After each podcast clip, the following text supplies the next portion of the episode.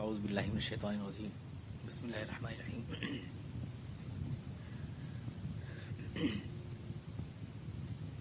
فلما استيسوا منه خلصوا نجيا۔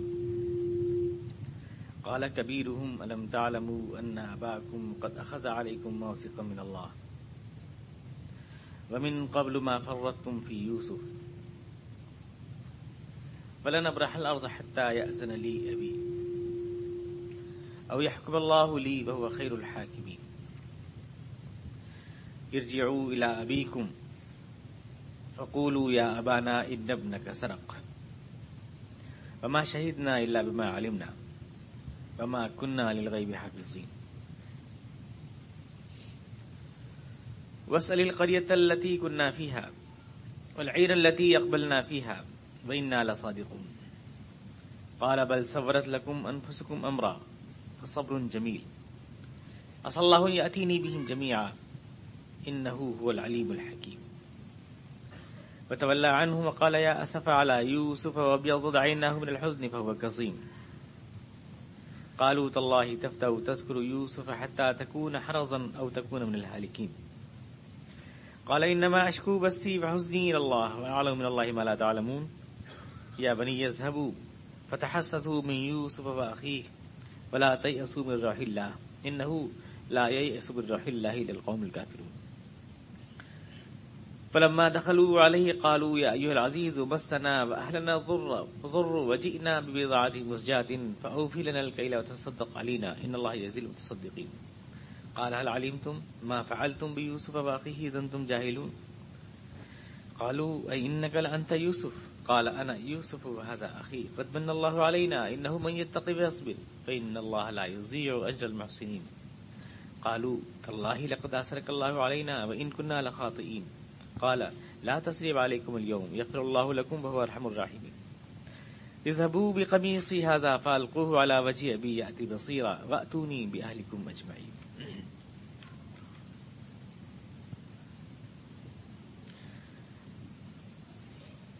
جب وہ لوگ یوسف سے مایوس ہو گئے تو ایک گوشے میں جا کر آپس میں مشورہ کرنے لگے پھر میں جو جی، سب سے بڑا تھا، وہ بولا، تم جانتے ہو کہ تمہارے والد نے تم سے خدا کے نام پر عہد لیا تھا۔ اور اس سے پہلے یوسف کے معاملے میں جو جو کچھ تم کر چکے ہو، وہ بھی تم کو معلوم ہے۔ اب میں تو یہاں سے ہرگز نہ جاؤں گا جب تک کہ میرے والد مجھے اجازت نہ دیں۔ یا پھر اللہ ہی میرے بارے میں کوئی فیصلہ نہ فرمائے۔ اور وہ سب سے بہتر فیصلہ فرمانے والا ہے۔ تم جا کر اپنے والد سے کہو کہ ابا جان، آپ کے صاحبزادے نے چوری کی ہے۔ ہم نے اسے چوری کرتے ہوئے نہیں دیکھا۔ جو کچھ ہمیں معلوم ہے، بس وہی ہم بیان کر رہے ہیں۔ اور غیب کی نگہبانی تو ہم کر ہی نہیں سکتے تھے۔ آپ اس بستی کے لوگوں سے پوچھ لیجیے جو جہاں ہم تھے۔ آپ اس قافلے سے دریافت کر لیجیے جس کے ساتھ ہم آئے۔ ہم اپنے بیان میں بالکل سچے ہیں۔ باپ نے داستان سن کر کہا دراصل تم نے ایک بہت بڑی بات کو بڑا آسان بنا دیا۔ اب جو ہوا میں اس پر صبر کروں گا۔ کیا عجب ہے کہ اللہ تعالیٰ ان سب کو مجھ سے لا ملائے۔ وہ سب کچھ جانتا ہے اور سب کام اس کی حکمت پر مبنی ہے۔ پھر ان کی طرف سے منہ پھیر کر وہ بیٹھ گیا اور کہنے لگا، ہائے یوسف۔ اور وہ دل ہی دل میں غم سے گھٹا جا رہا تھا۔ اور دکھ سے اس کی آنکھیں سفید ہو گئی تھی بیٹوں نے کہا، خدارا، آپ تو بس یوسف ہی کو یاد کیے جاتے ہیں۔ اور نوبت یہ آ گئی ہے کہ اس کے غم میں آپ اپنے آپ کو بھلا دیں گے، یا اپنی جان ہی کو ہلاک کر دیں گے۔ اس نے کہا، میں اپنی پریشانی اور اپنے دکھ کی شکایت تو صرف اپنے اللہ سے کرتا ہوں۔ اور اللہ سے، اور جو کچھ میں جانتا ہوں بیٹو، تم وہ نہیں جانتے۔ اے میرے بیٹو، جاؤ اور یوسف کو اور اس کے بھائی کو تلاش کرو، اور اللہ کی رحمت سے مایوس نہ ہو۔ کیونکہ خدا کی رحمت سے صرف وہ مایوس ہوتے ہیں جو کافر قوم کے ہیں۔ پھر جب وہ آئے اس کے اوپر یوسف کے پاس تو کہنے لگے کہ اے سردار، ہمیں اور ہمارے گھر والوں کو بہت تکلیف ہو رہی ہے۔ ہم تمہارے پاس یہ کچھ ٹوٹی پھوٹی حقیر سی پونجی لے کر کے آئے ہیں۔ تم ہمیں بھرپور غلہ، آپ ہمیں بھرپور غلہ عنایت فرمائیں، بلکہ ہم کو خیرات دیں۔ کیونکہ اللہ خیرات دینے والوں کو جزا دیتا ہے۔ یوسف کے یوسف نے کہا، تمہیں معلوم ہے کہ تم نے یوسف اور اس کے بھائی کے ساتھ کیا کیا تھا جبکہ تم نادان تھے۔ وہ چونک کر بولے، تو کیا تم ہی یوسف ہو؟ اس نے کہا ہاں میں یوسف ہوں اور یہ میرا بھائی۔ اللہ نے ہم پر احسان فرمایا۔ حقیقت یہ ہے کہ اگر کوئی تقوا سب سے کام لے تو اللہ کے ہاں ایسے لوگوں کا اجر برباد نہیں جاتا۔ انہوں نے کہا کہ بخدا تم کو اللہ نے ہم پر فضیلت بخشی اور یہ کہ واقعی ہم خطا کار تھے۔ یوسف نے کہا، نہیں، کوئی بات نہیں۔ آج تم پر کوئی گرفت نہیں، خدا ہی تمہیں معاف کرے۔ اور وہی سب سے بڑھ کر رحم کرنے والا ہے۔ لو میری یہ قمیض لے جاؤ۔ اس کو میرے باپ کے منہ پہ ڈال دینا۔ ان کی بینائی پلٹ آئے گی۔ اور تم سب گھر والوں کو لے کر میرے پاس آ جاؤ۔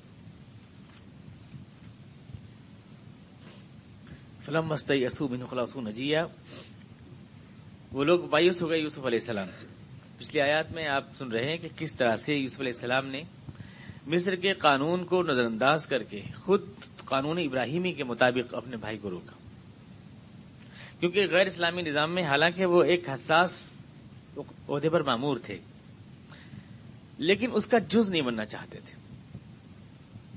وہ اس میں اگر ایک ذمہ دار عہدے پر آئے تھے تو اس لیے آئے تھے تاکہ اس ملک کے قانون کو اسلامی قانون میں ڈھالے۔ اجتماعی طور سے میں نے آپ سے عرض کیا تھا کہ تدریج کا تقاضا ہوتا ہے کہ ایک بار میں پورا قانون نافذ نہیں ہوتا۔ خود حضور اقدس علی صاحب وسلم نے جب مدین میں آپ تشریف لائے ہیں، تو یک بار کی اسلامی قانون نافذ نہیں ہوا۔ اسلامی نظام یک بار کی نہیں آیا، بلکہ اسٹیج بائی اسٹیج دھیرے دھیرے آیا۔ ساری چیزیں ایک ساتھ نہیں ہوئی تمام عبادات دھیرے دھیرے فرض کی گئیں، سارے قوانین دھیرے دھیرے آئے۔ کبھی طلاق کے بارے میں آئے، کبھی شراب کے بارے میں آئے، کبھی چوہے، کبھی سود کے بارے میں آئے۔ اور اصلاح دھیرے دھیرے کی گئی، اس کی مثالیں میں آپ کے سامنے دی تھی۔ تو اسی طرح سے یوسف علیہ السلام بھی آتے ہی مصر کے اقدار پر ایک ساتھ اسلامی نظام قائم کر دیا ہو، ایسا نہیں۔ پچھلا قانون جاری ہے، نافذ ہے۔ اور اس میں دھیرے دھیرے ترمیم ہو رہی ہے، چونکہ صاحب اقتدار ہے لیکن ایک پیغمبر کے لیے چونکہ یہ زیبا نہیں کہ وہ ایک غیر اسلامی اقدار کا موہرا بنے اور اس کا حصہ بنے۔ اس لیے اپنے بھائی کو روکتے تو ہیں، مگر مصر کے قانون کا حوالہ نہیں دیتے۔ بلکہ اپنے ہی قانون کی روح سے ایسے حالات پیدا کرتے ہیں کہ اپنے ہی قانون کی روح سے روکیں۔ ماں علی خود آخاؤ پی دین ملکی اللہ شاء اللہ یوسف کے لیے زیبا ہی نہ تھا کہ وہ مصر کے قانون کی روح سے اپنے بھائی کو روکتے۔ یہاں میں نے آپ سے کیا تھا کہ آپ سوال کر سکتے ہیں کہ اس قانون کی روح سے اپنے بھائی کو روکنا تو زیبا نہ تھا، لیکن اس سیاسی نظام میں ان کا شامل ہونا کیا زیبا تھا؟ تو میں نے آپ سے عرض کیا تھا، اس کا جواب دیا تھا کہ ہاں ایسا ہوتا ہے کہ تجریج دھیرے دھیرے لائی جاتی ہے، لیکن خود شخصی اعتبار سے پیغمبر کو ان قوانین سے بچنا پڑتا ہے، چاہے معاشرہ جو ہے دھیرے۔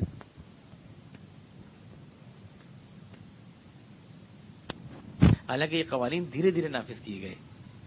صحابہ کرام سے یہ ساری چیزیں ہوئیں، لیکن حضور اکبر سے نہیں ہوئی یہ دھیرے دھیرے بتدریج آئیں۔ تو اسی طرح سے پیغمبر کے لیے موضوع نہیں تھا کہ وہ اس غیر اسلامی نظام کا حوالہ اپنی ذات کے لیے دیتا۔ ہاں قوم کو جو ہے دھیرے دھیرے جو ہے لایا جاتا ہے ایک ٹریک کے اوپر، اسلامی نظام کے اوپر۔ تو یہاں سے آپ اس بات کو کر سکتے ہیں کہ ایک مسلمانوں کا اور ایک مسلم قوم کا رویہ کسی غیر اسلامی سیاسی نظام کے بارے میں کیا ہونا چاہیے۔ یہ رویہ جو ہے مکمل تابے داری کا اور صبر اندازی کا نہیں ہونا چاہیے۔ یہ رویہ اس بات کا ہونا چاہیے کہ ہم خود اپنے پاس ایک مینیفیسٹو ایک منشور اپنے پاس رکھتے ہیں اور اس کو ہم نافذ کرنا چاہتے ہیں۔ ہم کسی کے اعلی کار نہیں ہیں۔ میں نے ایک مثال آپ کو دی تھی کہ کوئی بھی آدمی جو کمیونسٹ پارٹی کا ممبر ہے، کبھی بھی بی جے پی کا ممبر، اس کو بی جے پی بطور ممبر قبول نہیں کر سکتی کبھی بھی، کیونکہ وہ جانتی ہے کہ اس کا مینیفیسٹو الگ ہے۔ ان کا منشور الگ ہے، ان کا نظام الگ ہے۔ بیانی اسی طرح سے کمیونسٹ پارٹی والوں کو معلوم ہو جائے کہ یہ بی جے پی کے ممبر ہے تو اس کی اس کی ممبری کینسل کر دی جاتی ہے، فوراً۔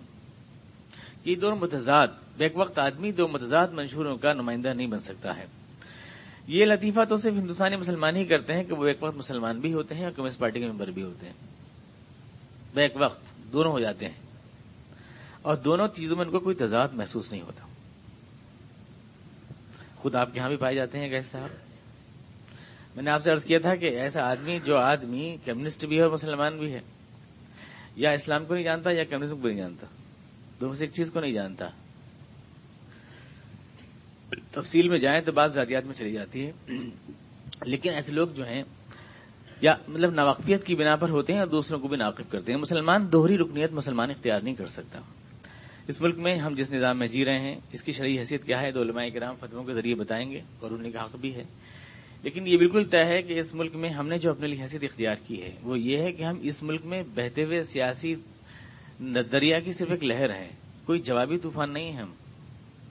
اسی میں جو بہ رہا ہے ایک دریا اسی کی ایک لہر ہم بھی ہیں۔ ہماری وہی اصطلاحیں ہیں، وہی سب چیزیں ہیں، وہی ہم سب بولتے ہیں۔ اور جو ہمارے ہاں دلائل میں لوگ دیتے ہیں، وہ اتنی اس کے ساتھ دیتے ہیں کہ انہیں کچھ بسنت کی پتہ ہی نہیں ہے۔ بسنت کی پتہ نہیں۔ مثال کے طور پر بی جے پی ہے۔ بی جے پی کا ایک جرم یہ ہے کہ وہ سول کوڈ لانا چاہتی ہے۔ ہر ایک کے زبان پر ہے۔ اس لیے اس کو روکیے۔ انقلاب آ جائے گا غزب آ جائے گا۔ بی جے پی کو اگر نہیں روکا گیا تو سول کوڈ لے آئے گی۔ اور یہ ملک دولہر بن جائے گا اور جہاد فرض ہو جائے گا۔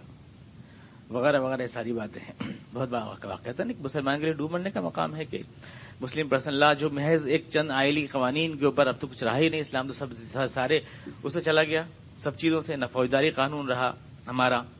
نہ معاشرتی قانون رہا، اب اگر ہم گھر میں بیوی کو طلاق بھی نہ دے پائیں اسلامی طریقے سے اور نگاہ بھی نہ کر پائیں، تو اس لیے ہمارے ڈوب کا مقام ہے۔ تو میں یہ نہیں کہہ رہا ہوں کہ سول کورٹ کو اس ملک میں آنا چاہیے۔ لیکن عرض یہ ہے کہ کیا گہرائی سے لوگوں نے سوچا ہے؟ بی جے پی اس ملک میں اگر سول کوڈ لائے گی تو کیوں لائے گی؟ اور کس لیے لائے گی؟ ذرا غور تو کریں وہی حضرات جو بی جے پی فتوے مارتے ہیں، اگر لائے گی تو سول کوڈ کیوں لائے گی؟ کیسے اس ملک کے سیاسی نظام نے اس کو اس کی اجازت دی ہے؟ اس لیے تو لائے گی؟ یا اپنے آپ لے آئے گی۔ اس ملک کے پولیٹیکل سسٹم ہی میں تو لائے گی۔ اس ملک کے پولیٹیکل سسٹم نے یہ کہا کہ اگر اکیاون آدمی یوں کہیں گے کہ سول کوڈ لیا ہو تو ہاں لیا نا۔ تو یہ پولیٹیکل سسٹم جو ڈیموکریٹی کے اوپر آدھارت ہے اور جو سول کوڈ لا سکتا ہے، یہ کس نے بنایا ہے؟ دوش کس کا ہے؟ اپنے آپ تھوڑی لے آئے گی۔ جنہوں نے یہ سیاسی نظام بنایا، جنہوں نے اس کو سپورٹ کیا، وہ ہیں دوشی۔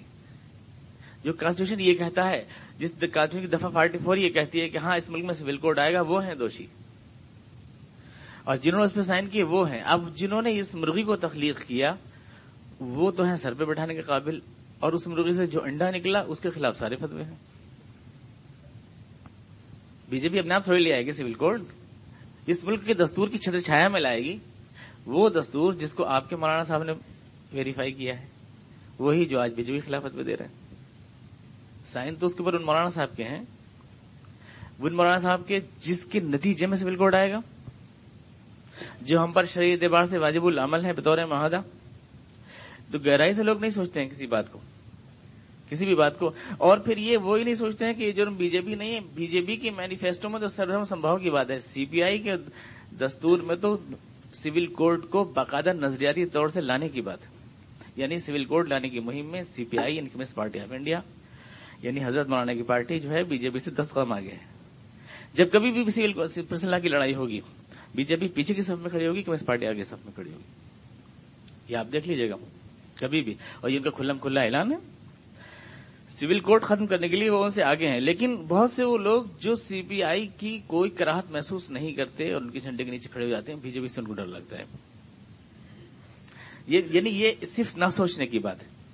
میں نے آپ سے کیا تھا کہ اس ملک میں ہم اگر بہت سیاسی نظام میں حصہ لینا ہی چاہتے ہیں تو اس کی لہر نہیں بن سکتے ہم۔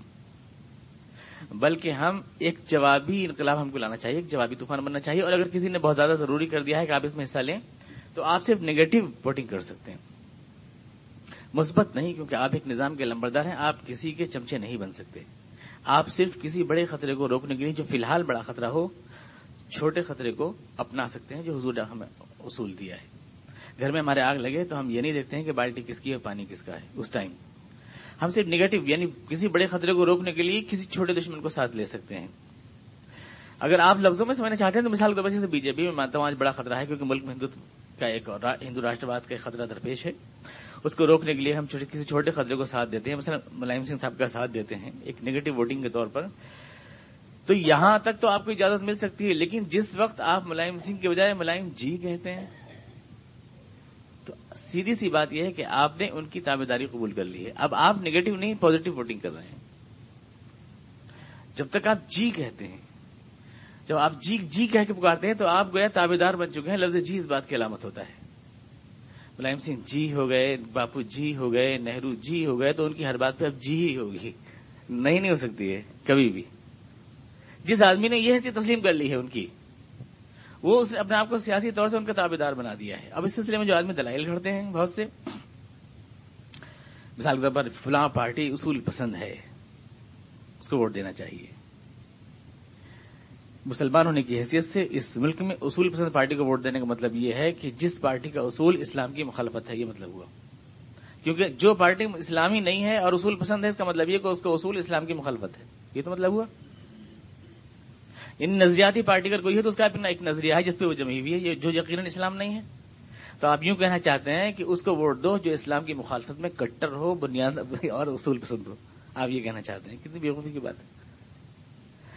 یا اس کو دینا چاہیے، تو اس کا مطلب یہ ہے کہ آپ کو اصول پسند کو نہیں دینا چاہیے، بلکہ مفاد پرست کو ووٹ دینا چاہیے۔ کیونکہ مفاد پرست کا کوئی اصول نہیں ہوتا اور آپ کو اصول ہی تو بدلنے ہیں اس ملک کے۔ اور مفاد پرست حالات کے اعتبار سے اصول بدلتا رہتا ہے۔ اسے اپنے فائدے سے مطلب اصول سے مطلب نہیں، اور جس کو اصول سے مطلب ہے، اس کو اسلام کی مخالفت سے مطلب ہے۔ اصول پسندی کو ووٹ دینے کا مطلب ہی نہیں مسلمان کے لیے، جائز ہی نہیں۔ اصول پسند پارٹی کو ووٹ دینا۔ مفاد پرست کو دے لے بطور پریکٹیکل وزڈم کے تو ممکن ہے۔ یا لوگ کہتے ہیں کہ صاحب بھرشٹ ہے، یا یا لوگ کہتے ہیں مستحکم کو دینا چاہیے۔ مستحکم، تو مستحکم کا مطلب کیا ہوتا ہے؟ مستحکم پارٹی یعنی وہ ایک ایسی پارٹی جو آپ کا غلط دبا سکے۔ جو آپ کو بات کہنے کی اجازت بھی نہ دے، جو اگر بےمانی کرے تو اس کو چیک کرنے والا بھی کوئی نہ ہو۔ استحکام کا مطلب ہوتا ہے بھرشٹاچار کا استحکام۔ استحکام کا مطلب ہوتا ہے ان کے نظریات کا استحکام۔ استحکام کا مطلب ان کے بازو میں اتنی طاقت کہ آپ کو بات کہنے کی ہمت بھی نہ رہے۔ تو مستحکم کو دینے کا مطلب ہے اپنا گلا کٹوانے کے لیے ووٹ دینا۔ جو آدمی اسلام کو سمجھتا ہے پریکٹیکل وزڈم کو، وہ مستحکم کو بھی نہیں دے گا۔ وہ تو اس کو دے گا جو انتشار۔ انتشار پسند تاکہ انتشار پھیلے تو آپ کو اپنی بات کہنے کا موقع ملے۔ مطلب لوگ گہرائی سے ڈیپلی نہیں سوچتے، بس کہہ دیتے ہیں جو منہ میں آتا ہے۔ اصول پسند کو دو۔ اصول پسند کا مطلب کیا؟ وہ مسلمان ہے اگر نہیں تو اصول کا مطلب ہے اسلام کی مخالفت میں اصول کوئی؟ تو اسلام کی مخالفت میں جو کٹا اور پکا اور سیمنٹ ہے، اس کو دو ووٹ تو بہت اچھے مسلمان، بڑے سمجھدار مسلمان ہوئے۔ بڑی فراست مومنانہ ہوئی تمہاری۔ نگیٹو ووٹنگ آپ صرف کر سکتے ہیں۔ کسی بڑے خطرے کو روکنے کے لیے اور ظاہر نگیٹو کا مطلب ہے کہ آپ کی آپ کی حکمت عملی اور آپ کا نظریہ ہر دفعہ بدل جائے گا۔ اور جو آپ قسم کھا کے بیٹھ گئے ہیں، کسی ایک شخص کی، کسی ایک نظریے کی، کسی ایک نظام کی، تو آپ نگیٹو نہیں، بلکہ آپ اس کے ساتھ جڑ گئے ہیں، بن گئے ہیں، وابستہ ہو گئے ہیں۔ اور یہ قدم جائز نہیں ہے ایک مسلمان کے لیے، کیونکہ اس کا اپنا ایک نظریہ ہے۔ وہ کسی بھی خطرے سے مقابلہ کرنے کے لیے فوری طور سے عارضی اسٹریٹجی تو بنا سکتا ہے، لیکن مستقل طور سے اپنا پلو کسی کے ساتھ باندھ لے، اسلام کو چھوڑ کر یہ جائز نہیں، کیونکہ جب آپ نے اسلام سے پلو باندھا ہے تو کسی اور سے باندھ ہی نہیں سکتے۔ اسلام کا ہاتھ پکڑنے کا مطلب ہے دوسروں کو ہاتھ چھوڑنا۔ اور کسی کبھی کسی کو اپنے ساتھ لگائیں گے تو سیریسلی لگائیں گے کہ کسی بڑے خطرے سے فوری طور سے آپ کو بچنا ہے۔ جیسے کہ سیلاب آتا ہے تو بھیڑ اور بکری بھیڑیا اور بکری ایک ساتھ کھڑے ہو جاتے ہیں ایک منٹ کے لیے۔ اس کا یہ مطلب تھوڑی کہ بھیڑیا جو ہے وہ اس سے جو ہے جوائنٹ فرنٹ بنا لیتا ہے بکری کے ساتھ۔ خلیل جبران نے کہا کہ بھیڑیا اور بکری میں جوائنٹ فرنٹ کی ایک ہی شکل ہے اتحاد کی۔ وہ یہ کہ بکری بھیڑیا کے پیٹ میں سما جائے۔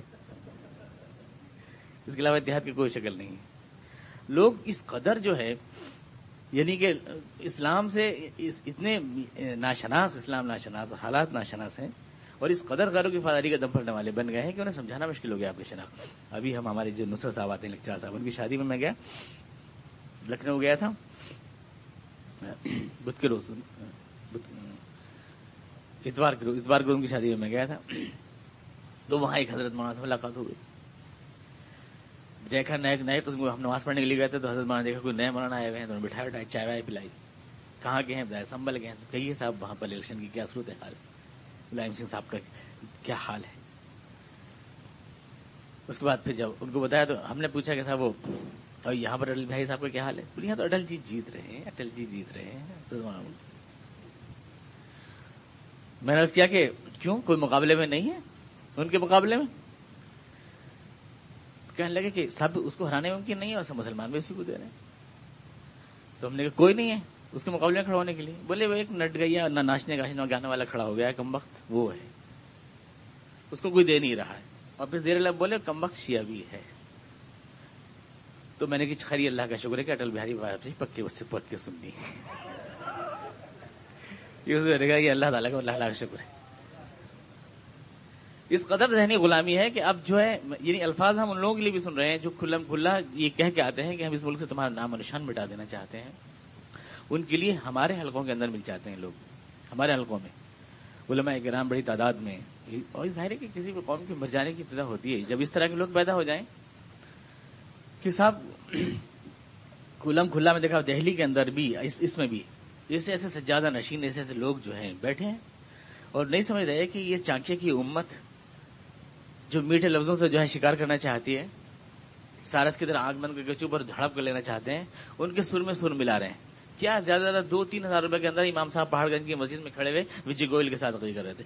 دو ہزار زیادہ قیمت نہیں ہوگی ان کی، دو ہزار سے زیادہ۔ میر ملت کے مشائق اور علماء جو ہے دو ہزار میں بک جاتے ہیں۔ ایک بار پنڈت نہرو نے ابوالکلام آزاد صاحب سے کہا تھا کہ تمہارے ملت کی ہر لیڈر بکاؤ ہے۔ ہر لیڈر صرف قیمت کا فرق ہے۔ کوئی پانچ روپے میں بک جاتا ہے، کوئی پانچ کروڑ میں بک جاتا ہے۔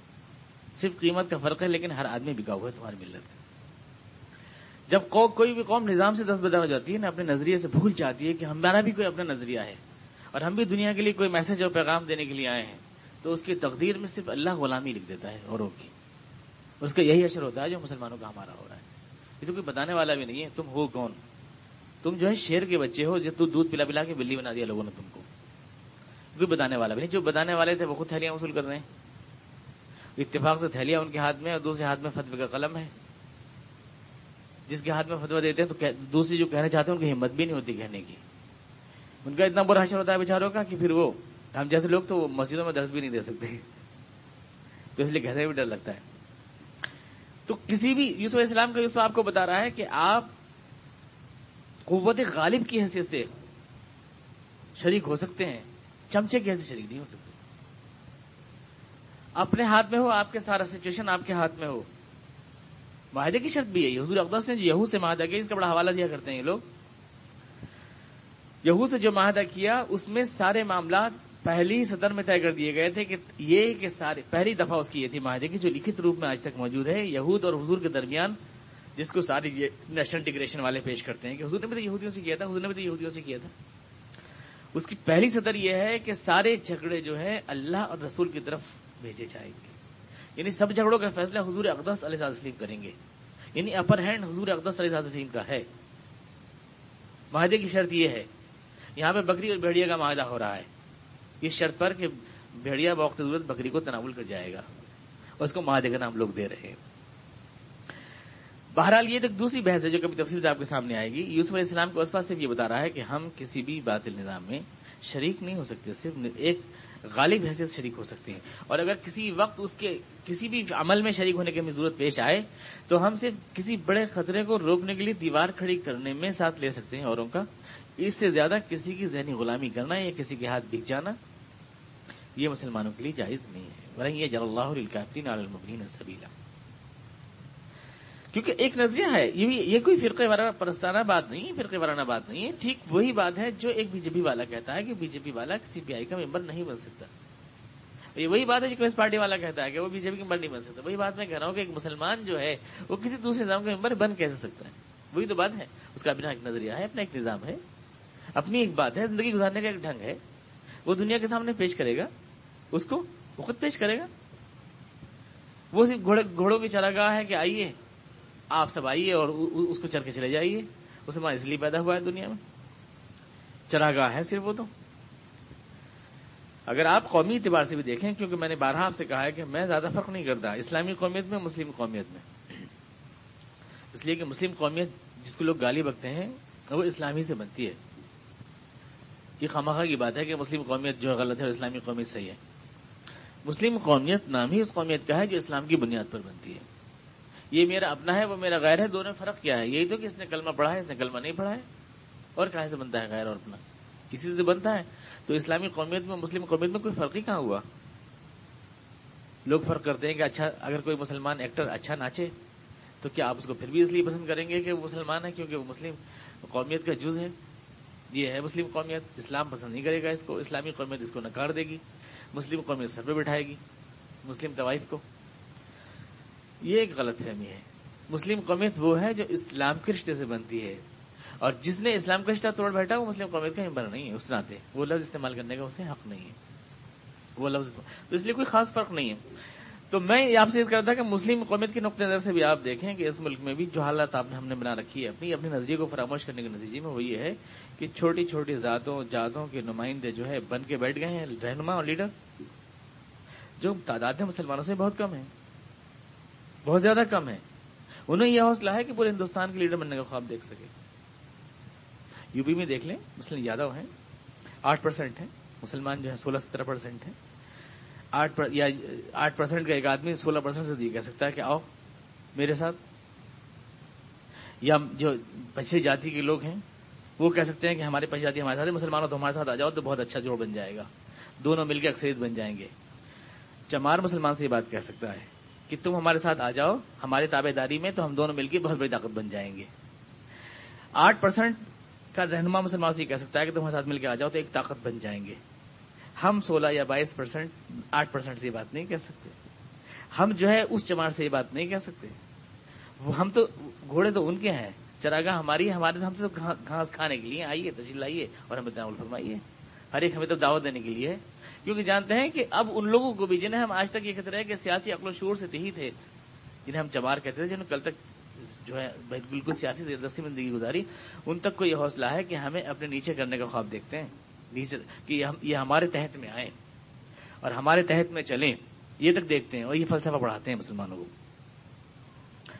یہ سب کیوں ہوا؟ اس لیے کہ ہم یہ بھول بیٹھے کہ ہم ہیں کیا؟ ہمارا نظریہ کیا ہے؟ ہمارا نظام کیا ہے؟ قرآن ہمارا ایک مکمل دستور حیات ہے، یہ ہمیں بھلا دیا لوگوں نے۔ جب اپنی پہچان بھول گئے تو ہم اس کا مال بن گئے، بکری کا مال، جو چاہے خرید رہا ہے، جو چاہے بوئی لگا رہا ہے، جس کی بھی چاہے ہم بھی کر رہے ہیں، بھاگ رہے ہیں۔ مرد آباد کے ایک بہت بڑے مدرسے کے شیخ العدیز صاحب کو میں خود اپنے آنکھ سے دیکھا ہے۔ تو گھوڑے کا ایک نیتا اس کی شکل دیکھنے کو دل نہیں چاہ رہا تھا۔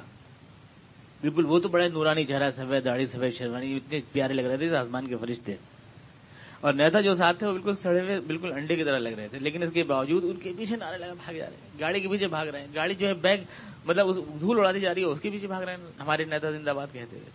یہ مقام ہے۔ کہاں تک پہنچ گئے یعنی کتنا ہم گر گئے۔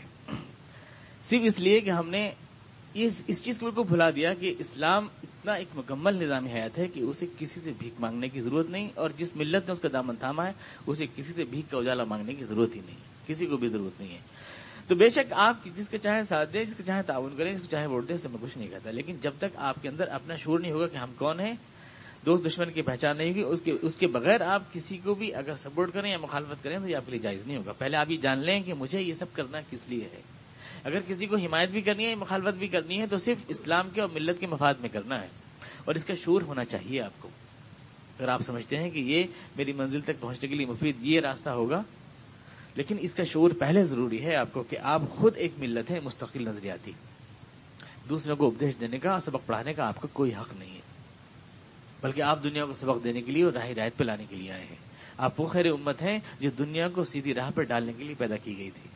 دنیا آپ کو رستے دکھا رہی ہے اور رستے بتا رہی ہے۔ کتنا بیوقوف بنا ہے، کتنا آپ کو اجھل رکھا گیا ہے، آپ کے وجود سے اور آپ کی چیزوں سے۔ تو یہ تو ایک ضمنی بحث آ گئی تھی۔ اب یہاں پر یوسف علیہ السلام کے جو بھائی ہیں، وہ دیکھ رہے ہیں کہ بھائی، یہ تو واپس کیا نہیں؟ یوسف علیہ السلام نے تو واپس کیا نہیں، انہوں نے تو الٹا ہمارا قانون جو ابراہیم علیہ السلام کے ہم پہ الٹ دیا۔ چوری کی بات اگر قانون مصر کی ہوتی تو کوئی اور ہوتا، جیل ویل ہو جاتی ہے دو چار سال کی۔ لیکن یہاں تو مستقل رہنا ہے ان کے ساتھ کیونکہ قانون ابراہیمی کا حوالہ دے دیا اپنے قانون کا۔ اور کہہ کہ ہم خود پھنس گئے، اب تو کوئی شکل ہی نہیں، کیسے نکالیں؟ بھائی کو کیسے واپس لے جائیں؟ باپ کو کیا جا کے جواب دیں؟ قرآن کریم اس واقعے کی بالکل آخری کڑیاں ہیں یہ۔ یہ کہانی اپنے انجام کو پہنچ رہی ہے اب یہاں اس رکو میں اس مڑ قرآن کریم بیان کرتا ہے۔ ملمستئی اسو من خلاسو نجیا جب مایوس ہو گئے وہ لوگ یوسف علیہ السلام سے وہ بھائی کو واپس نہیں کریں گے کیونکہ انہوں نے حوالہ دیا ہے قانون ابراہیمی کا۔ خلاصو نجیا الگ بیٹھ کے میٹنگ کرنے لگے، اب کیا ہونا چاہیے؟ کالا کبھی جو ان میں بڑا تھا۔ کائے میں بڑا؟ اس کی کوئی تشریح نہیں کی گئی ہے۔ تفاصیر میں کاہے میں بڑا تھا، قد میں بڑا تھا، عمر میں بڑا تھا، یا پیسے میں بڑا تھا رتبے میں بڑا تھا، یا عقل و دانش میں بڑا تھا۔ جو ان میں بڑا تھا، اس نے کہا۔ اگر عمر میں بڑا ہوتا نا، تو عربی قاعدے کے اعتبار سے کبیرہم نہیں آنا چاہیے تھا، اکبرہم آنا چاہیے تھا۔ جو ان میں سب سے بڑا تھا، عمر کے اعتبار سے۔ لیکن کبیر بول رہا ہے قرآن کریم، اس کا مطلب یہ کہ وہ شخص عقل، مرتبے، رتبے اور سمجھ میں سب سے ممتاز تھا۔ اس لیے اس کی ممتاز حیثیت تھی، وہ ان سب میں بڑا مانا جاتا تھا۔ اعلیٰ کبیر ہوں یہ وہی ہوگا جس نے یوسف علیہ السلام کو جب کنویں میں بھیجنے کا مشورہ ہو رہا ہے تو اس نے کہا تھا، لا تختلو یوسف۔ یوسف السلام کو قتل مت کرو، بلکہ کسی کنویں میں ڈال دو والوں بھی گیا جو تاکہ کوئی لے جائے، اٹھا کے۔ امید ہے کہ یہ وہی ہوگا۔ چونکہ سمجھداری کی بات کر رہا ہے، وہاں بھی یہاں بھی سمجھداری کی بات۔ کی اعلیٰ کبیر ہوں ان میں جو بڑا تھا اس نے کہا علم تعلم ان اباکم قد اخذ علیکم موسیق من اللہ کیا تمہیں خبر نہیں کہ تمہارے باپ نے تم سے خدا کے نام پر عہد لیا تھا؟ یہ کہ تم اس کو واپس لے کے آؤ گے یوسف کو۔ ومن قبل مافر تم فی یوسف اور یہ بھی تمہیں معلوم ہے کہ اس سے پہلے تم یوسف کے معاملے میں ایک بہت بڑا جرم کر چکے اب دوسرا تم جاؤ گے اور یہ کہ تم لے کے نہیں پہنچ کے ذریعے کوئی حکم نازل کر سکتا ہے، ان کو آنے کی اجازت دے سکتا ہے کہ نہیں، آ جاؤ، تمہارا کوئی قصور نہیں۔ خدا سارے معاملے کی وضاحت کر سکتا ہے۔ خدا جو ہے، ابن امین کو کسی طرح سے رہائی دلا سکتا ہے۔ یا خود اس بڑے کی جو مشورہ دے رہا ہے، اس کی موت آ سکتی ہے۔ یا خدا جو بھی فیصلہ فرمائے، وہ مجھے قبول ہے، لیکن میں جاؤں گا نہیں۔ کسی ترکیب سے بھائی رہا ہو جائے تو چلا جاؤں گا۔ اللہ تک کی اجازت مل جائے تو چلا جاؤں گا۔ یا مجھے موت آ جائے، یا اللہ کا جو بھی فیصلہ ہو، لیکن میں واپس نہیں جاؤں گا۔ اس طرح واپس نہیں جاؤں گا۔ بابا خیر الحاکمین اور سب سے بہتر فیصلہ اللہ ہی کا ہوگا۔ اسی کو میں قبول کرتا ہوں۔ ارجیو الابی کم لوگوں تم اپنے، بھائیو تم اپنے باپ کے پاس جاؤ۔ فکولو یا ابانا ابن ابن کا سرف وہاں جا کر یہ اسٹیٹمنٹ دینا، پھر وہاں جا کے اسٹیٹمنٹ دیتے ہیں وہ۔ یا ابانا ان ابن کا سرق۔ اے ہمارے باپ، آپ کے بیٹے نے چوری کی ہمارے بھائی نے چوری کی بھی تو کہہ سکتے تھے۔ ہمارے باپ، ہمارے بھائی نے چوری کی ہے۔ نہیں، آپ کے بیٹے نے چوری کی ہے۔ بہت چاہیتا تھا نا آپ کو۔ ایک طنز ہے بوڑھے باپ کے اوپر۔ بہت چاہیتا تھا، بڑا پیار کرتے تھے۔ بڑے اس کی پاکیز کی کردار کی قسمیں کھاتے تھے۔ ہم تو بہت برے تھے نا کہ چھوڑ چھوڑ، پھینک آئے کنویں میں یوسف کو۔ اس لیے ہم سے آپ کو نفرت تھی۔ بیٹا تو بہت چاہیتا تھا آپ کو۔ ہم تو چور تھے، بیٹا تو چور نہیں تھا۔ لیکن آپ کے بیٹے نے چوری کی انب نہ کا سرق۔ یہ باپ کے اوپر ایک طنز ہے۔ ایک وما شہید نہ اللہ بھی عالم نہ ہم نے چوری کرتے دیکھا نہیں، میں جو جو جانا وہ ہم نے بتایا آپ کو. وما کنہ لڑ بھی حافظین غیب کی تو ہم محافظ ہیں نہیں. کل کیا ہوگا یہ ہمیں خبر نہیں تھی، اس لیے آپ سے وعدہ کر لیا ہم نے. یا یہ کہ ہم اس کی حفاظت تو کرتے رہے وہاں بھائی کے اپنے، لیکن اکیلے میں وہ کیا کر بیٹھے گا؟ پیالہ چھپا بیٹھے گا، یہ ہمیں پتہ نہیں تھی۔ ہم کہاں تک حفاظت کرتے دونوں مطلب ہو سکتے ہیں۔ غیب کی ہمیں خبر نہیں تھی۔ ہم غیب کی حفاظت کہاں کر سکتے تھے؟ یعنی کل کی ہمیں کیا ہونے والا ہے، یہ پتہ نہیں تھی، اس لیے آپ سے ہم نے وعدہ کر لیا کہ ہم لے آئیں گے اس کو۔ اور دوسرا مطلب لیں تو یہ مطلب ہے کہ ہم نے بھائی کی حفاظت کا وعدہ تو کیا تھا، لیکن اکیلے میں، غیب میں وہ کیا کرے گا؟ یہ ہمیں کیا پتا تھی؟ اس کی ہم حفاظت کہاں تک کرتے ہم غیب کی حفاظت نہیں کر سکتے تھے۔ بس علی قریت اللہ کن فیحا لیکن آپ یقین کے لیے اس بستی والوں سے پوچھ لیں جہاں ہم تھے۔ ول عید التی اکبل نہ فیحا جو قافلہ ہمارے ساتھ آیا ہے، اس سے پوچھ لیں جس قافلے میں ہم آئے آدمی اگر سچا ہو اور شک کے دائرے میں ہو، تو اس کو سراہد و وضاحت کر دینی چاہیے تاکہ اس کے یعنی شک کے بارے میں اس کا اپنا جو اسٹیٹمنٹ ہے، وہ بیان ضرور کر دینا چاہیے۔ یہ شک کے دائرے میں ہے لیکن دلائل دے رہے ہیں۔ بستی والوں سے پوچھ لیجیے، اس قافلے والوں سے پوچھ لیجیے۔ یہ تہمت کے موقع پر خود حضور اقدس نے اشاد فرمایا کہ آپ سراہد وضاحت کر دیں۔ خود حضور اپنی ایک بیوی کے ساتھ کھڑے ہیں۔ جناب عمر فاروق گزرتے ہیں۔ تو حضرت عمر فاروق کو روک کے حضور نے بتایا کہ عمر، یہ میری بیوی ہے۔ حضور کے بارے میں کوئی شک نہیں کر سکتا، کسی بھی قسم کا۔ لیکن سراہد وضاحت ضروری ہے، تاکہ کسی قسم کی آدمی ہے، دل میں کوئی بھی خیال آ جاتا ہے، بدگمانی ہو جاتی ہے سراہد وضاحت کر دینی چاہیے۔ وہ ان صادقون ہم سچے۔ کالا بل سورت لکم انفسکم امرا یعقوب نے کہا، نہیں، بلکہ تم نے ایک بات کو بڑا آسان بنا لیا۔ اس کا مطلب کیا ہے؟ سورت لگم کا مطلب ہوتا ہے، گھڑنا بھی ہوتا ہے۔ کوئی چیز گھڑ لیں، آسانی سے گھڑ جاتی ہے۔ یا تم نے ایک بات کو بڑا آسان بنا لیا۔ اس کے کئی مطلب تفاصیر میں بیان کیے گئے ہیں۔ سے ایک یہ کیا گیا ہے کہ تم نے یہ بات اپنے جی سے گھڑ لی ہے۔ ایسا ہوا نہیں۔ باپ کو اپنے بیٹے کی سیرت پر کردار پر تربیت پہ پورا بھروسہ ہے۔ جو باپ نبی کے آنگن میں پلا ہے، وہ چور ہو نہیں سکتا جو بیٹا نبی کے آنگن میں اور نبی کی گود میں پلا ہے۔ باپ نے دیکھا ہے اس کو صبح شام۔ اس کے کردار کو، اس کی پاکیزگی کو تمہارا جھوٹ گھڑی ہوئی بات ہے۔ میرا بیٹا چور ہو نہیں سکتا۔ نوبت کے آنگن میں پلنے والے ایسے نہیں ہو سکتے۔ دولت کے لالچی نہیں ہو سکتے۔ حالانکہ بعض لوگ آج دور میں یہ کہتے ہیں کہ حسن حسین جو حضور اقدس کے گھر میں پلے اور فاطمہ کی گود میں پلے، وہ اتنے لالچی ہو گئے تھے کہ یزید سے لڑ بیٹھے اور بہتر آدمیوں کو مروا دیا حکومت کے لالچ میں۔ لیکن یعقوب علیہ السلام جانتے ہیں کہ ایسا نہیں ہو سکتا۔ تم نے گھڑ لی ہے یہ بات۔ نبی کا بیٹا ایسا نہیں ہو سکتا۔ بس سورت لکو منفس امرا۔ چور نہیں ہو سکتا ہے، یہ زلیل جرم ہے۔ میں بنیامین کو جانتا ہوں۔ اور ایک مطلب یہ ہے کہ کتنی بڑی بات تم نے کتنی آسانی سے کہہ دی۔ آسان بنا دیا تم نے ایک بہت بڑی بات کو۔ بل سورت لکو منفس امرا۔ کیسے بڑا الزام؟ کتنی سرلتا سے لگا دیا۔ چوری کا الزام۔ تم نے آسان بنا دیا، تم نے چور بنوا دیا اس کو۔ تم کہہ بھی سکتے تھے، دفاع بھی کر سکتے تھے، پوچھ بھی سکتے تھے، اس کے سامان میں اگر پیالہ نکل آیا تو یہ چور کہاں سے ہوا؟ آپ بھی تو رکھ سکتے ہیں، آپ نے بھی تو رکھا ہوگا۔ آٹھ بجے تک کا ٹائم دیا مجھے۔ یہ بھی تو کہہ سکتے تھے، یا کوئی اسلام یہ شکایت کر رہے ہیں۔ فصبر جمیل۔ تو صبر ہی بہتر ہے، صبر ہی خوبصورت ہے۔ فصبر جمیل۔ صبر جمیل کیا ہے؟ مشکل کو ہنس کے ٹال دینا۔ یہ ہے خوبصورت انداز میں مشکل کو ٹال دینا۔ رو رہے ہیں، چیخ رہے ہیں، چلا رہے ہیں، یہ صبر جمیل نہیں کبھی ہے۔ ہونا تو وہی ہے۔ رونے سے گئے ہوئے لوگ واپس نہیں آتے۔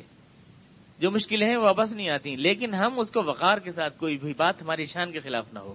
اس طرح سے برداشت کریں۔ یہ ہے خوبصورت انداز میں صبر۔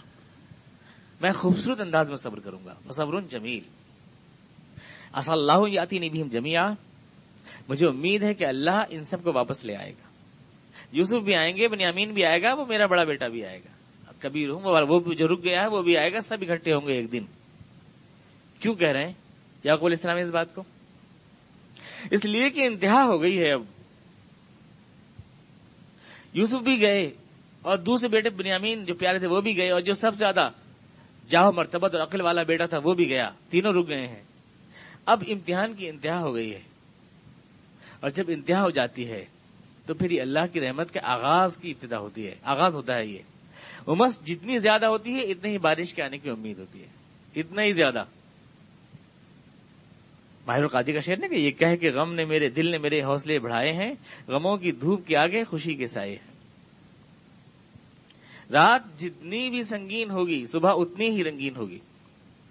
یعقوب علیہ السلام دیکھ رہے ہیں کہ اب تو انتہا ہو گئی، اللہ نے میرا امتحان ہی تو لیا تھا، امتحان کی بھی انتہا ہو گئی ہے۔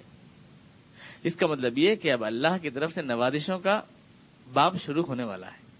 مجھے امید ہے کہ اللہ سب کو ملائے گا۔ اب غم کی خبریں سن لی، اب خوشی کی خبر سنوں گا۔ اصل اللہ یاتی نے بھی ہم جمیا ان نحو العلیم الحکیم، اس کے سارے کام علم پر مبنی ہوتے ہیں، حکمت پر مبنی ہوتے ہیں۔ وہ طول اور ان سے منہ پھیرا، وقال یا اصف علی یوسف، اور کہنے لگے، افسوس یوسف الحزن، اور ان کی آنکھیں غم سے سفید ہو گئی بہت زیادہ جب آنسو بہائے جاتے ہیں تو آنکھیں دھلی دھلی سی ہو جاتی ہیں۔ سیاہی بھی کم لگتی ہے آنکھوں میں۔ سفید سفید لگتی ہیں آنکھیں، جب زیادہ رو روتا ہے کوئی آدمی۔ بہوا کظیم، اور وہ گھٹ رہے تھے۔ قزم کے معنی آتے ہیں دھواں جو بھر جاتا ہے نا، کسی بھی اس میں کمرے میں دھواں بھر جائے۔ دھواں بھر جانے کو کہتے ہیں۔ اور نکلنے نہ پائے، اس کو بھی کہتے ہیں۔ بند ہو جانے کو بھی کہتے ہیں۔ دھواں اٹھ رہا ہے غم کا، اور بند بھی ہے۔ کیونکہ غم بھی شدید ہے اور صبر بھی شدید ہے۔ غم دھوئے کو اٹھا رہا ہے، لیکن پیغمبر کا صبر اس کو دبا رہا ہے۔ یہ ہے قزم کی شان۔ اس بعد اللہ تعالیٰ نقشہ کھینچ رہا ہے کہ وہ قزم تھا، اندر سے دھواں اٹھ رہا تھا، اوپر سے یعقوب دبا رہے تھے۔ گھٹ رہے تھے اندر اندر وہ قزیم قالوت اللہ تفتہ تسکر یوسف حتی تکون حرزن او تکون من الحالکین۔ بیٹے کہنے لگے، ابا، یقیناً آپ تو یوسف کو یوں ہی یاد کرتے رہیں گے؟ یہاں تک کہ اپنے آپ کو گھلا دیں گے یا ہلاک کر لیں گے اپنے آپ کو؟ صبر کیجیے۔ کیوں گلا رہے ہیں اپنے آپ کو؟ کیوں مار ڈال رہے ہیں اپنے آپ کو؟ یوسف کے غم میں؟ دیکھنے میں تو یوں لگ رہا ہے کہ صبر کی تلقین کر رہے ہیں باپ کو۔ لیکن اگر آپ غور کریں تو اس کے اندر بھی یوسف سے حسد اور جلن بھری ہوئی ہے۔ اس کے اندر بھی۔ تمہیں ہر وقت یوسف کی لگی رہتی ہے؟ یوسف کی محبت سے پیچھا چھٹانے کے لیے تو کنویں میں پھینک کر آئے تھے کہ ہماری طرف محبت ہو جائے گی۔ آج بھی انہیں کو یاد کیے جا رہے ہیں۔ پیچھے نہیں چھٹتا۔ آپ تو اپنے آپ کو مار ڈالیں گے اس طرح سے۔ انما اشکو بسی وحسین اللہ۔ یعقوب السلام کہتے ہیں، نہیں، میں صبر کے خلاف کوئی کام نہیں کر رہا، میں رو رہا ہوں اگر تو اللہ کے آگے رو رہا ہوں، تمہارے آگے نہیں رو رہا ہوں۔ انما اشکو بستی بحسن اللہ، ہر فریاد اللہ ہی سے تو کر رہا ہوں، تم سے تو نہیں کر رہا۔ یہ چیز صبر کے خلاف نہیں ہے۔ وہ علوم اللہ مالا تعالمون اور یہ کہ جو میں جانتا ہوں وہ تم نہیں جانتے۔ صبر تم مجھے سکھاؤ گے۔ صبر کیا ہے، کیا نہیں، یہ تو میں جانتا ہوں۔ یہ خدا کا امتحان ہے، یہ میں جانتا ہوں۔ اور امتحان کی شدت میں خدا رحمت کے دروازے کھولتا ہے، یہ میں جانتا ہوں۔ اور اگر مجھے یوسف کے ملنے کی توقع ہو رہی ہے، تو یہ بھی اللہ کی دیوی فراست ہے، جو میں جانتا ہوں۔ یہ تو اللہ نے مجھے جو فراست ایمانی دی ہے، اور پیغمبرانہ بصیرت دی ہے۔ اس سے میں سب سمجھ رہا ہوں۔ تو یہ چیز صبر کے خلاف نہیں ہے۔ اشکو بسی وحسن اللہ اللہ تعالمون میں وہ سب جانتا ہوں جو اللہ نے، جو جو تم نہیں جانتے۔ حضور اقدس صلی سلیم نے آپ کے بیٹے جناب ابراہیم کے جب انتقال ہوا، یہ الفاظ آپ نے فرمائے۔ غم سے گھٹ رہے تھے آپ آپ کے پہلے بیٹے تھے جناب ابراہیم۔ اور آپ کے انتقال کے بعد سارے مکے میں خوشیاں منائی گئیں۔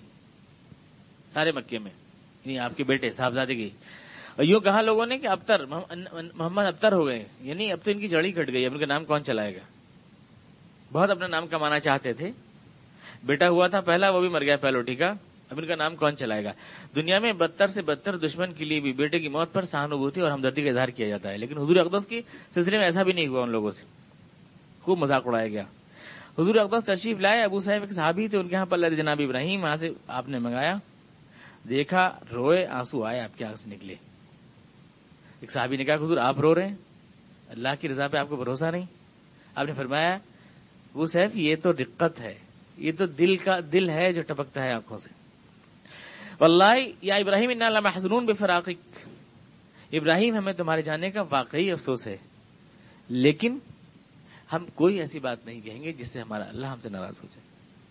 یہ آپ نے شاد فرمایا۔ ان نماش کو بسی حسین اللہ، ہم اپنے حرغم کے فریاد صرف اللہ سے کریں گے۔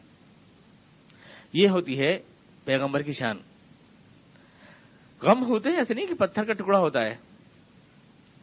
کیونکہ اگر غم نہ ہوا ہوتے پیغمبروں کو اور دکھ سکھ نہ ہوتا ان کو، تو وہ ہمارے لیے نمونہ بن نہیں سکتے تھے۔ پتھر کے ٹکڑے دنیا میں ہمارے لیے کیا ماڈل بنیں گے؟ جنہیں کسی کا دکھ نہ ہو، تلوار لگے تو زخم نہ تکلیف نہ ہو انہیں۔ عزیزوں کا انتقال ہو تو آنکھ سے آنسو نہ آئے تو ہمارے لیے کیا نمونہ بن سکتے ہیں وہ؟ وہی جن کے دل میں محبت بھرا دل ہو، جو دکھ کو دکھ محسوس کریں، وہی تو نمونہ بن سکتے ہیں ہمارے لیے۔ تو یہ تو ہے رسول ہونے کی حیثیت سے۔ لیکن پھر اس کے بعد یہ سبق ہمارے لیے ہے۔ کہ ان اللہ راجون کہ ہم سب اللہ کی طرف سے آئے ہیں، ہم کو اللہ کی طرف جانا ہے۔ اور سارے فیصلے اللہ کے ہاں سے ہوتے ہیں، تو ہم ہر ہر بات اللہ کی طرف لوٹا دیتا ہے مسلمان۔ اور میں وہ جانتا ہوں میں بیٹھو جو تم نہیں جانتے۔ ٹائم ہمارا پورا ہو گیا، اس لیے اب اگلے درس کے لیے، اگلے اس کے ہفتے کے لیے انشاءاللہ۔ اللهم صل على محمد وعلى ال محمد كما صليت على ابراهيم وعلى ال ابراهيم انك حميد مجيد اللهم بارك على محمد وعلى ال محمد كما باركت على ابراهيم ابراهيم ربنا إننا ظلمنا أنفسنا وإن لم تغفر لنا وترحمنا سبحان ربك رب العزة عما يصفون وسلام على المرسلين والحمد لله